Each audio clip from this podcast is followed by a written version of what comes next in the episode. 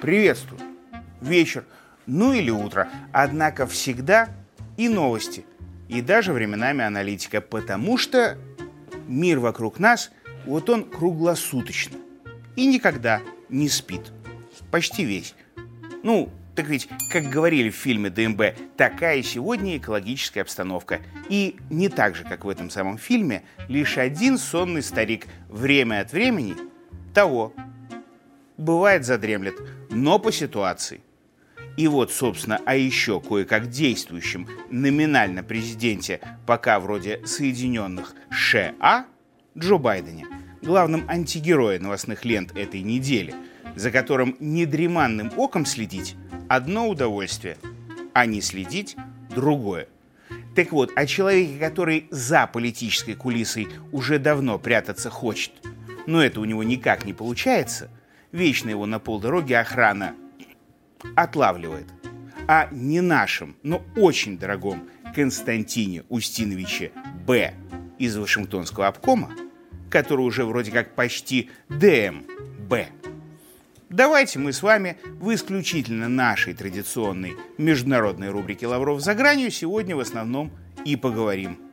Ибо на этой неделе выяснилось, наконец не нами, что дни его могут быть такие сочтены. Если, конечно, Трампа и Кеннеди не уберут тоже. Хотя Кеннеди не привыкать. Но также выяснилось и то, что считать дни уже Байдена самого, причем самое ближайшее окружение, таки начало. И вот во что это выльется чистым формалином может, это и обсудим тоже уже прямо сейчас.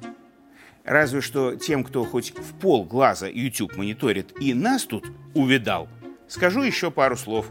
Вы на канал наш подпишитесь, колокольчик нажмите и лайк поставьте. Глядишь, и у вас еще пара-тройка полуглаз на что-нибудь в этом мире по итогам просмотра, да и откроется.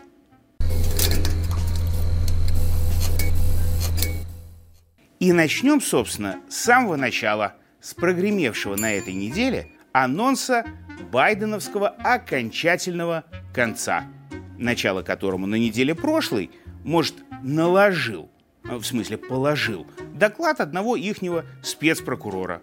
Мол, Рафик, в смысле Джо, не увиновен в том, что секретные бумажки по всему дому и даже в гараже раскидывал.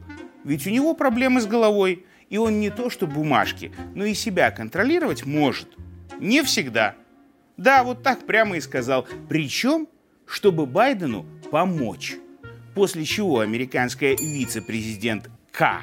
Камала Харрис возьми да и заяви, традиционно похихикивая, и тоже, чтоб шефу подсобить. Мол, если что, вы ж, товарищи американцы, не бойтесь. Есть за плечами Джо голова, какая тяжесть Панамы Мономаха возьмет и с легкостью выдержит. И если кто не понял, это она прямым текстом на себя намекнула, что всех и врагов, и друзей, кто ее знает, в полный ужас сразу и привело. Ведь когда ошибался Байден, а делал он это часто, со вкусом, с толком, с расстановкой, в общем, со всем. Это он, как точно выяснили прокуроры, хотя бы не со зла делал – а с благими намерениями и лишь по причине старческих трудностей с одним органом в верхах. А вот у Камалы, как прокуроры не довыясняли еще, этих проблем, скорее всего, быть и не могло, и не сможет.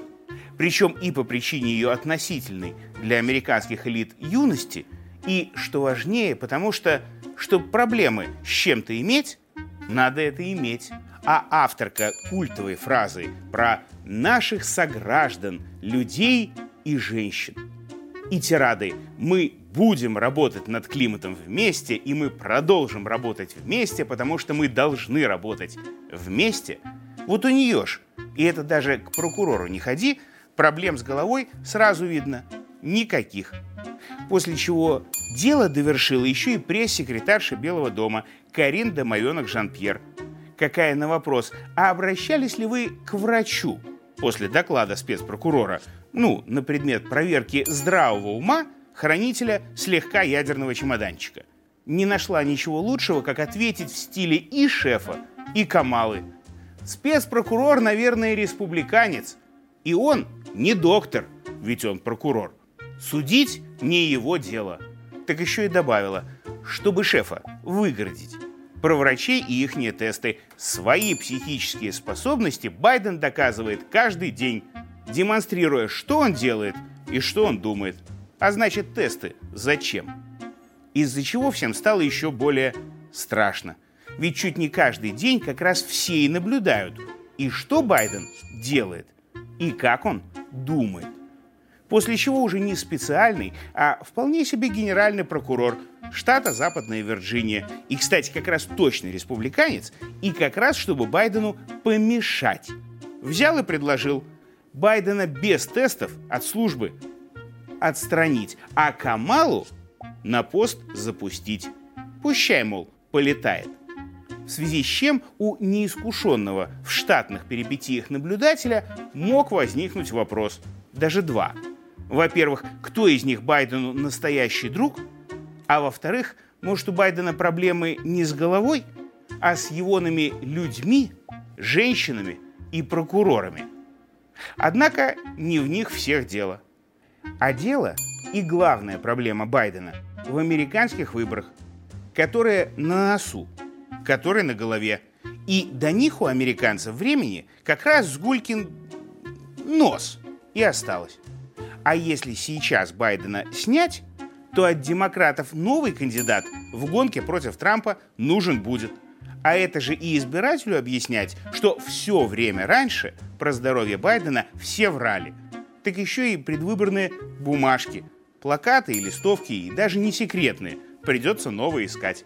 Впрочем, добить сонного старика, Камалу и прочих, кажется, удалось не их прокурорам, а Путину, который в интервью, не Такеру Карлсону, но тоже ушедшему, на цитаты, в американские сети, возьми да и скажи, что для роли президента США Байден подходит лучше.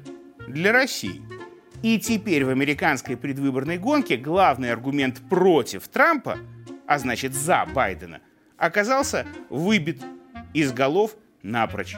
Ведь раньше американцам говорили, что русские в выборы вмешиваются, чтобы демократам помешать.